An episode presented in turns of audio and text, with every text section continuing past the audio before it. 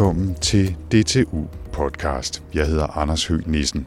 Her i podcasten der kan du høre interviews, reportager og portrætter fra DTU og komme med dybt ind i en fantastisk verden af videnskab og teknologi. I denne episode der ser vi nærmere på en rapport om autonome skibe, som for nylig blev udarbejdet af Transport DTU og DTU Elektro i samarbejde med Søfartsstyrelsen. Det er også derfor, jeg, som man måske kan fornemme, er faktisk er taget væk fra DTU og har sat mig udenfor nede ved havnen i København, hvor der faktisk indrømmet ikke er særlig mange skibe, hverken nogen, der sejler sig selv eller helt almindelige skibe, men det kan jo være, der kommer flere i fremtiden. Ideen med rapporten er at se på potentialet for selvsejlende skibe, både når det gælder effektivisering, forretning og sikkerhed. Det har jo ellers i den offentlige debat og i medierne mest handlet om selvkørende biler, men der er også mange muligheder, når det gælder automatisering af transport til søs. Jeg har talt med de tre forfattere til rapporten om de forskellige grader af autonomi, om udfordringerne i forhold til regulationer og love, og selvfølgelig om teknologien og visionerne bag. Og jeg begyndte med at spørge seniorkonsulent Michael Henriques fra Transport DTU, hvad der sådan helt grundlæggende er ideen, når vi taler om autonome skibe. Jamen visionen er jo, at der i dag findes, og der også i årene fremover vil blive udviklet en hel række muligheder for at gøre skibe, øh, skal vi sige, mere, mere selvsejlende. Man vil kunne øh, reducere en, øh, en, en besætning ombord på skibene, og man vil kunne bruge ny teknologi, som vil kunne sikre, at skibene bliver mere effektive, at de sejler øh, mere sikkert, og at øh, man i virkeligheden også kan få øh, bedre kontrol øh, med skibene. Øh, sådan at de blandt andet også sådan i en konkurrencemæssig sammenhæng øh, løbende kan stå en, en distance over for Ja, altså ikke mindst lastbiler, øh, som jo også sammen med personbilerne er blevet kendt for i høj grad at vil bevæge sig ind i det her autonome univers, hvor de på sigt øh, fuldstændig vil kunne undvære en chauffør. Og for at skibet skal kunne konkurrere, så bliver man altså også nødt til at se på teknologier, der gør, at, at øh, skibe som sådan kan bevæge sig mere af sig selv, så at sige. Professor Mogens Blanke fra DTU Elektro, den anden af de to DTU-forfattere på rapporten, supplerer det, som øh, computeren kan gøre i en autopilot, det er, at øh, den kan have indbygget viden om, hvordan er skibets manøvrekarakteristik. Øh, computeren kan øh, forudse, hvordan vil skibet interagere med øh, snævert farvand, øh, lavt vand. Computeren kender i forvejen søkortet. Den ved, hvor man kan sejle, og den skulle gerne vide, hvor man skal hen. Øh, når jeg siger skulle gerne vide, så er det fordi, der kan jo ske situationer, hvor man pludselig er nødt til at lave om på en planlagt rute. Hvis der kommer et andet skib på tværs, så skal man undvige, og når man undviger, skal man følge søvejsreglerne. Og det er ofte i sådan nogle situationer, at vi har set, at øh, der for eksempel kan ske grundskydninger. I andre tilfælde kan der være kollisioner. En kollision, som skete i Østersøen for øh, nogle år siden, øh, skyldtes, at øh, et manden på broen på øh, et fragtskib, han skulle øh, lige på toilettet, og derfor forlod han broen i nogle ganske få minutter og støtte sammen med en færge, en dansk færge. Hvis det nu var sådan, at vores øh, autonome skib, som i parentes bemærket ikke er det samme som et ubemandet skib, men et skib, hvor en computer er i stand til at yde beslutningsstøtte og direkte indgriben i nogle tilfælde, i andre tilfælde i stand til at øh, selv sejle skibet med menneskelig overvågning, så kunne øh, den pågældende have forladt broen et kort stykke tid. Autopilotcomputeren sammen med de sensorer ombord ville detektere, at øh, her var altså en færge, som man skulle undvige, og ville selv have taget aktion på det. Og øh, den type af situationer er meget karakteristiske for, hvad vi gerne vil opnå med øh, det, der bliver kaldt autonome skibe.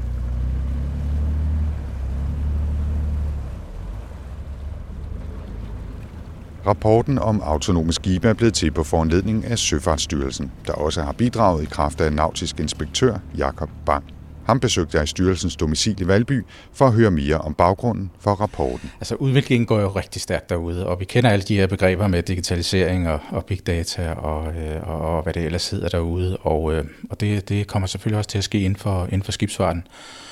Og øh, for ligesom at være på forkant med den udvikling, så har vi i Søforstyrelsen så valgt at, at gå sammen med DTU for at få lavet den her foranalyse, for at se, hvad, hvad aspekter der er omkring det her med autonome skibe. Vi har sådan to store ben i Søfartsstyrelsen, et der hedder vækst og et der hedder sikkerhed, og de skal gå fuldstændig hånd i hånd. Og øh, vi vil gerne skabe vækst for de maritime myndigheder derude, eller maritime med firmaer, i det vi kalder det blå Danmark. Og samtidig så skal det hele være sikkert jo, så det er ligesom de to ben, vi, vi arbejder under. Er der sådan en, en vision for jer om, hvad det eventuelt kan føre til i forhold til det med autonome skibe eller ubemandede skibe? Har I selv sådan en, en vision om, hvordan øh, fremtiden kunne se ud for det? Altså overordnet set, så vil, så vil Danmark, Søfartsstyrelsen og Danmark, øh, vi vil gerne være sådan et kraftcenter for ny teknologi, og også kraftcenter inden for øh, autonome skibe. Hvor det ender, det ved vi ikke. Øh, som der også står i rapporten, så er autonome skibe, det er mange ting. Og, øh, og det her med definitionerne er meget, meget vigtige. Altså et autonomt skib er ikke øh, nødvendigvis øh, det samme som et ubemandet skib. Der er automation på, på rigtig, rigtig mange niveauer, og det, det er jo virkelig, det er vigtigt at, at forholde sig til. Men, øh, men ja, vi vil gerne sikre, at, at det blå Danmark bliver førende inden for også det her. Men lad os se lidt nærmere på den mere konkrete teknologi, der skal gøre skibene i stand til at sejle selv og det er faktisk i vid udstrækning kendt teknologi, forklarer professor Mogens Blanke fra DTU Elektro. Et øh, skib har en øh, velkendt teknologi i form af radarsystem. Et øh, radarsystem er i stand til at øh, detektere, hvor er der andre skibe, som har en radarreflektor, øh, og hvilken kurs og hvilken fart øh, har de andre skibe. Og øh, radarsystemet er det allervigtigste. Hvad så med de skibe, som øh, radaren ikke ser, fordi øh, de pågældende ikke har en radarreflektor øh, ombord, eller de har et meget lille radar tværsnit, altså småbåde, som man jo også skal undgå. Ja, der er det det visuelle udkig øh, er vigtigt. Den måde, en øh, computer kan se på, det vil sige uden øjne, øh, er ved hjælp af kamerateknologi. Vi har kameraer, der kan se i det øh, synlige område, og vi har også kameraer, som kan se i det infrarøde område for eksempel, hvor varmesignaturer træder frem, hvor man vil kunne se personer og øh, andre skibe øh, meget tydeligt under øh, lysforhold, hvor mennesker jo ikke øh, kan se noget. Øh, af andre systemer, der vil øh, lidaren, som vi også kender den fra biler, være fortrindelig, hvis man skal øh, have assistance til at lægge til kaj og der er et øh, norsk projekt, som siger, at de vil sejle totalt ubemandet i øh, 2020-2021, øh, sejle med gødning. Et sådan skib skal selv kunne lægge til kaj, og der vil man bruge LIDAR-teknologi i den sidste fase, når man skal lægge til kaj. Hvad med sådan nogle systemer som, øh, altså som GPS og hvad hedder det, AIS og, og den slags? Altså det er vel også en del af det, der skal være på plads, for at man skal kunne forestille sig, at skibe sejler omkring selv i komplekse øh, farvand, hvor der er mange andre øh, og, og øh, vejrforhold og hvad ved jeg. Ja, de er så øh, udbredt og anvendte, så dem øh, startede jeg slet ikke med at sige.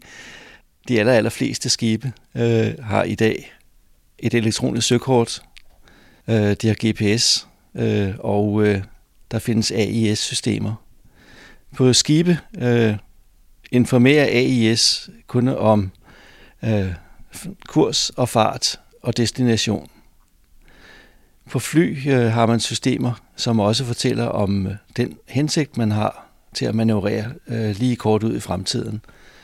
Og øh, de systemer, man har på fly, øh, vil jo også, hvis alle skibe havde det øh, tilsvarende system, kunne sige, at øh, når vi er på kollisionskurs, hvad gør du så, og hvad gør jeg? Vi laver en aftale om, hvad gør du, og hvad gør jeg?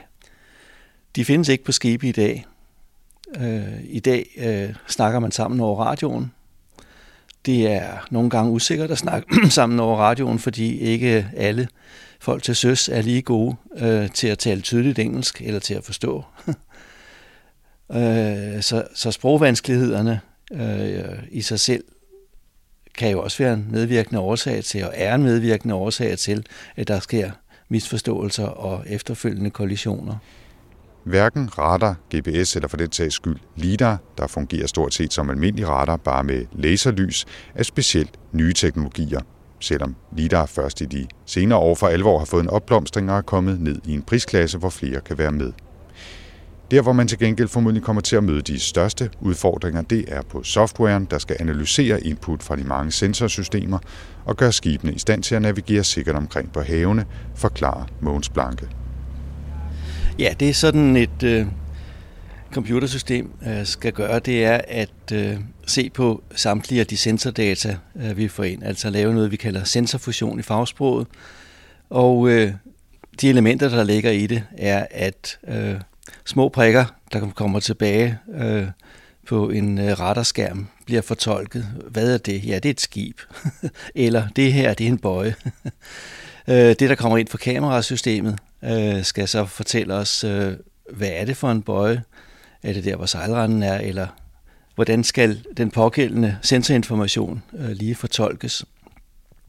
Det vil være vældig vigtigt, når man skal lave et antikollisionssystem, som fungerer sikkert og pålideligt, at man er i stand til at vurdere de andre skibe, som de andre fartøjer, som ligger herude i området, øh, opfylder de nu øh, søvejsreglerne, eller er der en, som afviger fra søvejsreglerne? Hvis vi kan spotte den ikke normale opførsel af eventuelle andre skibe, og koncentrere vores navigation om at undgå dels dem, der sejler øh, pænt og rigtigt, men også ham, som overtræder øh, søfartsreglerne, ja, så har vi nået et stort skridt. Og det kræver en fortolkning af, hvordan sejler de andre. Jeg var øh, for ganske nylig i Japan og snakkede med øh, en af de, der har lavet vel nok det bedste program øh, til antikollision. Og han øh, sagde jo klart, da jeg spurgte ham, hvordan kan det egentlig være, at de her algoritmer ikke er ude at sejle i virkeligheden? Ja, han var helt sikker på, at hans algoritmer virkede, hvis det kun var skibe, der var udstyret med hans algoritmer, som sejlede i et farvand. Men så snart der var nogle øh, fartøjer, som var styret af mennesker, som var lidt uforudsigelige, som man udtrykte så vidste han ikke rigtigt, om han tog at slippe sine algoritmer løs. og øh, det er et eksempel på en udtalelse, som, som mange i branchen vel nok er enige i, uden at sige det så højt, at øh, vi er altså ikke der, hvor vi har et antikollisionssystem, software, som er godt nok til, at vi tager slippe det løs i fuld skala. Som Mogens Blanke fortæller, så ligger der nogle særlige udfordringer for de automatiserede skibe, når de skal sejle i et farvand, hvor der også er styrmænd af kød og blod på nogle af skibene. Og det må vi alt andet lige forvente er tilfældet mange år frem i tiden, vurderer også Jakob Bang fra Søfartsstyrelsen, som regner med, at reglerne for færdsel til søs derfor også forbliver i kraft i fremtiden. Altså hvis man forestiller sig et, et, et, et miljø, hvor der kun var autonome skibe, og i den her sammenhæng fuldt autonome skibe, uden folk ombord, så er der i bund og grund ikke brug for søgersreglerne. Fordi så er det helt programmeret. Men det er et fremtidsscenarie, og det har jeg altså ikke noget bud på. Det er slet ikke det, vi ser. Det er, det er fremtidsscenarierne. Det er slet, slet ikke det, vi er. Øh, vi er ved nogle, nogle, nogle, nogle, nogle delteknologier, som bliver udviklet til at gøre det mere sikkert derude. Michael Henrikes tror også, at skibene kun bliver delvist autonome i første omgang i hvert fald, ligesom biler og lastbiler også i disse år findes i forskellige niveauer af automatisering man opererer i virkeligheden med to sæt definitioner. Altså man opererer med et sæt definitioner, som, som man bruger i forbindelse med søtransport, og man bruger et, et sæt definitioner i forbindelse med landtransport. Og i virkeligheden for at gøre det lidt lettere, så, så vil jeg nok tillade mig øh, egentlig til at lægge mig meget op af den her landtransportdefinition, øh, som er en, en øh, definition udviklet efter, efter amerikanske SAE-normer, øh, Society of Automobile Engineers, øh, hvor man har i virkeligheden fra, fra niveau 1 til 5 og, og hvor nu niveau 5, det er det fuldstændig autonome køretøj eller fuldstændig autonome skib, som faktisk kan det hele selv. Hvor der ikke øh, behøver at være nogen som helst fører ombord, og der er typisk heller ikke en kommandobog, eller hvis det er en bil, så er der ikke ret og pedaler.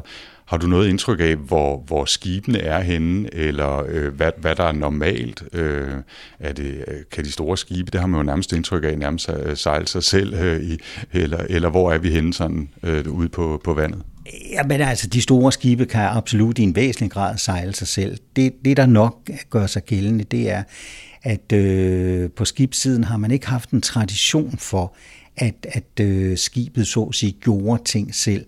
Altså der er, er teknologien stadigvæk bygget op om, at der skal være bemanding på broen, og øh, at skibet nok ind til en vis grænse sejler sig selv, men når der så sker et eller andet, så skal man tage over manuelt. Det er en tradition, og det tror jeg er noget, man, man, man kan ændre, øh, og der tror jeg ikke så meget, det er teknologien, der nødvendigvis skal ændres, men der skal holdningen til, hvordan man gør det her, og selvfølgelig også noget regelsæt om det. Øh, det skal der arbejdes med.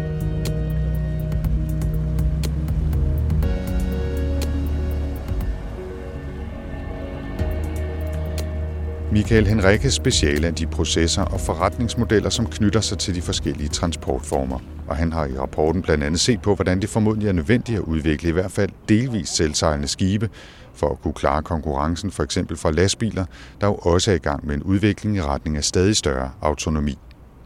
Indledningsvis så er der ingen tvivl om, at, at øh, skibstransport øh, er på nogle punkter øh, presset af for eksempel landevejstransport. Altså landevejstransport i dag er meget effektiv, og især sådan på international transport meget, meget billig. Øh, prisen på, på en landevejsløsninger er vel de sidste 10-15 år bare faldet og faldet og faldet. Og øh, det er jo altså sådan, at der er absolut ønsker og alt muligt fornuft i, at vi flytter gods, for eksempel fra vej til sø og til bane. Øh, dels for at kunne bruge vores infrastruktur fornuftigt, ikke nødvendigvis bare skulle bygge ud og bygge ud. Også fordi det, det sikkerhedsmæssigt kan være fornuftigt, miljømæssigt og, og andre årsager kan gøre det fornuftigt. Men skal man det, så skal man altså også kunne lave løsninger, der er økonomisk holdbare, og det betyder, at hvis man reducerer omkostningerne ved transport på vej, ved for eksempel at kunne skære øh, i, i øh, chaufførantallet øh, på lastbilen, altså, eller sørge for, at chaufføren kan lave noget andet, så bliver man på sigt også nødt til at gøre det på skibssiden, for ellers så kan man simpelthen ikke konkurrere. Og så er der vel en sidste ting, som, som vi nok ikke rigtig havde tænkt over, da vi startede det her arbejde. Altså vi var også øh, måske meget fascineret af at have set øh, øh spændende præsentationer, blandt andet for Rolls-Royce og andre, som jo satte så meget, eller der, deres umiddelbart bud var meget på, på de her oceangående transporter. Øhm, og så var det, vi sådan lidt tilfældigt, og jeg erkender også i, i et arbejde sammen med Søfartsstyrelsen, øh, begyndt for eksempel at se på, på, på små færger, på øfærger og andet. Øh, fordi øh, der er det sådan, at der, der vil bemandingsomkostninger tit fylde rigtig, rigtig meget øh, i den samlede økonomi, og det kan lægge nogle gevaldige begrænsninger på, hvor meget man kan sejle. Og det kan jo så, eller ikke kan, det vil være med til også at, at øh, styrke sådan nogle udkants Danmark øh, udvikling og, og øh, det tænker vi, vi tror, vi tror ikke, at vi vender udkants Danmark problematikken på hovedet ved at foreslå autonome øfærger, men det kunne godt være med til faktisk at vende op og ned på nogle ting, hvis man kan reducere omkostningerne og sejle noget mere, og, og ikke nødvendigvis altid behøver at have en bemandet færge, bare som et, et, et eksempel. Færgerne er afgjort et af de områder, som Michael Henriques forventer, man vil gå videre med også her i landet, for at udforske og udnytte mulighederne for automatiserede og i hvert fald delvis selvsejlende skibe.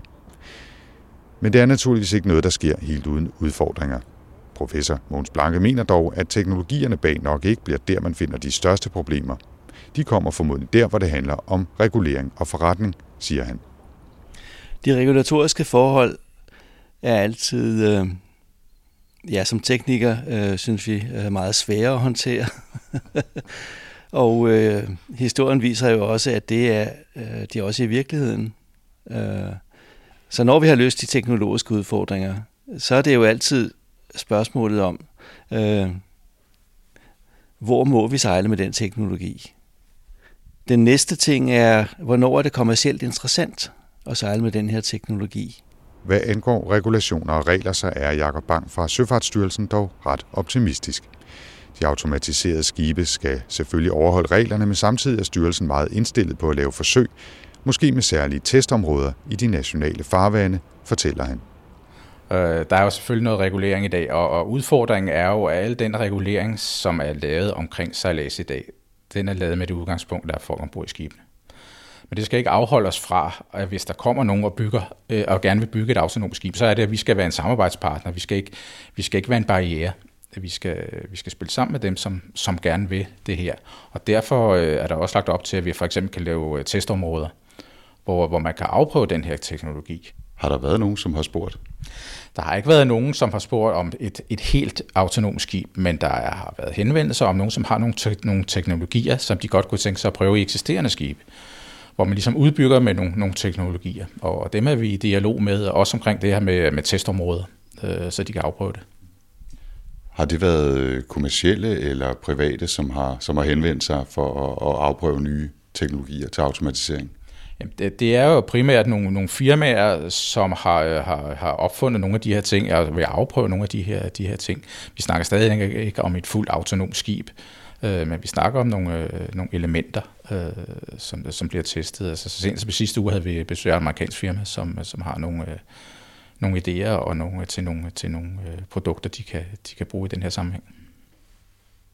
Har der været nogle, øh, nogle områder, som har været mere udfordrende i forhold til sikkerhed, og derfor også reglerne end andre? Altså er det, øh, er det især, øh, hvad ved jeg, forhold til andre skibe, navigation i kystnære områder, eller er der nogle steder, hvor du, hvor du ligesom har oplevet de største udfordringer måske? Øh, faktisk ikke endnu, fordi øh, vi er ikke blevet udfordret på vores regler på den måde endnu. Fordi når vi, når vi giver, giver tilladelse til, at der er nogen, der må teste noget, så skal det jo være øh, stadig under fuld kontrol. Det vil sige, øh, selvom man, man vil afprøve en autonom teknologi, så vil der stå en mand deroppe og kan abort det hele, når det, øh, når det pludselig ikke virker. Så, så, så derfor er det de normale regler, der gælder, og de normale søfartsregler og de normale andre regler. Så, så derfor er vi ikke blevet udfordret på det her endnu.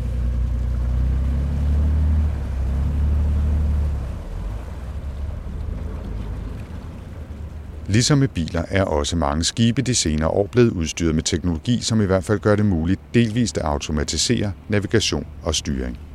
Men udviklingen af måske især selvsejlende skibe er ikke noget, der kommer lige med det samme. Forløbig så er der dog altså kommet en rapport og en analyse. Der er mere arbejde på vej, og forsøg altså også med blandt andet småfærger og droner og med elektronisk udkig, afslutter her professor Mogens Blanke. Vi er netop gået i gang med her på DTU i samarbejde med øh, Force Technology at øh, undersøge elektronisk udkig. Det er en øh, opgave, vi løser i samarbejde med Søfartsstyrelsen naturligvis. Og øh, de næste skridt bliver en, en mere dybgående forskning i de emner, som øh, jeg nævnte. Øh, antikollision, øh, vurdering af øh, en situation til søs, øh, hvor sikker øh, kan man øh, gøre systemerne, hvordan validerer vi systemerne. Det vil blive øh, de næste milepæle i min forskning. Og mens to småbåde, dog med behørige styrmænd ombord, krydser hinanden ude i Københavns Havn, så slutter denne første episode af DTU Podcast.